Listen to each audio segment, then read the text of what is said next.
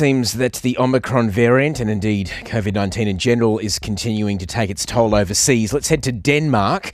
It's closed cinemas, theatres, concert halls, and is restricting restaurant hours as the country deals with record numbers of daily COVID cases, accelerated, of course, by the Omicron variant.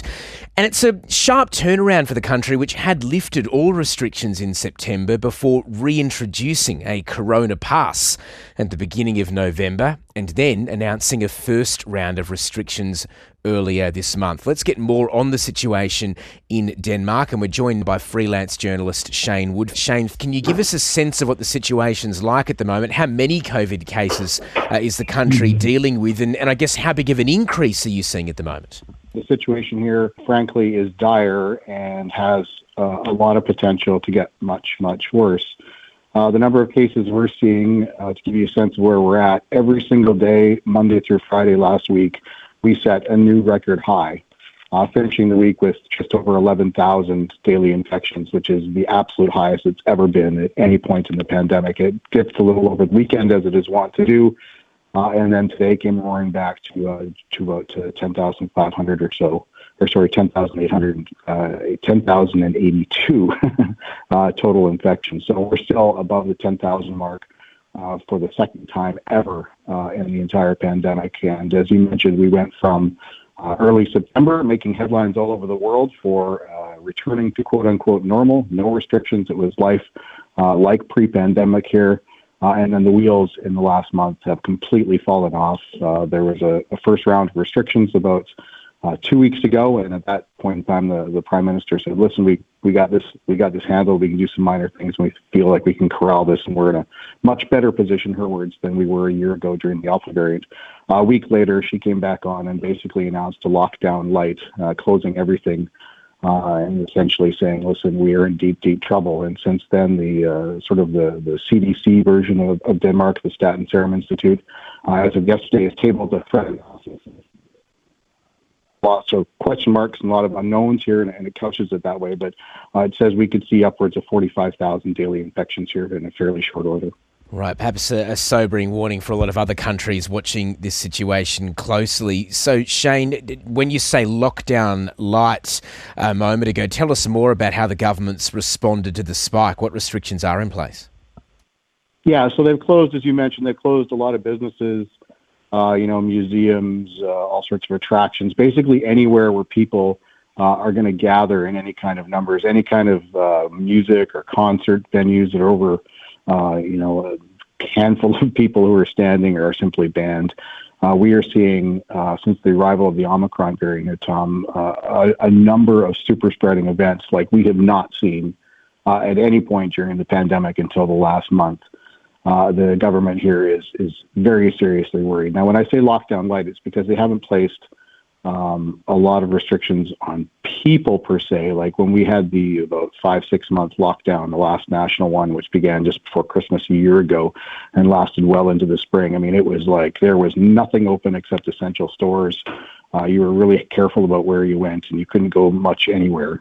Uh, we don't have that level of lockdown. It is certainly severe, but it is not as severe as it once was.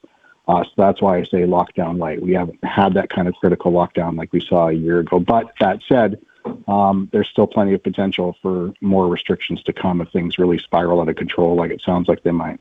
So, what's the feeling there at the moment in Denmark? You know, do you, do you, can you give us a sense of what people make of these changes? It's certainly been a, a long journey so far for everyone. Yeah, well, I mean, it's unsettling without a doubt. Uh, it was interesting the arc of Mark's approach to the pandemic. If you remember back uh, when the pandemic started in the spring of 2020, this country uh, was one of the first in Europe to really come down with incredibly severe restrictions. I mean, we did a complete lockdown for the first time since World War II. Denmark closed its borders. I mean, it was really something here.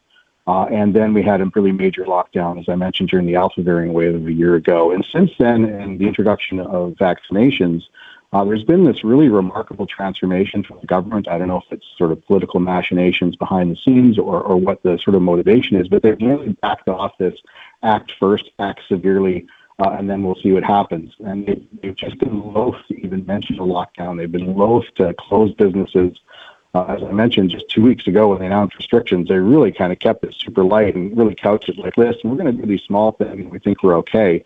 Uh, and then it was like really kind of a doomsday scenario uh, when the prime minister came out last week and announced this lockdown light are under control. We're in a dire situation, uh, yada yada yada. So um, it is a it is an unsettling picture here, and it's interesting from a societal perspective in that uh, because the government has been so hesitant to act as quickly as they once did, that people here um, have taken the view over the last month or so of why aren't they? Uh, we really would like them to. Uh, I can't understand why they're not. And now, of course, they have acted to a fairly serious degree. And just while we've got you there, I hope you don't mind me asking, but I understand you've actually had your own battle with COVID just in the last couple of weeks, Shane.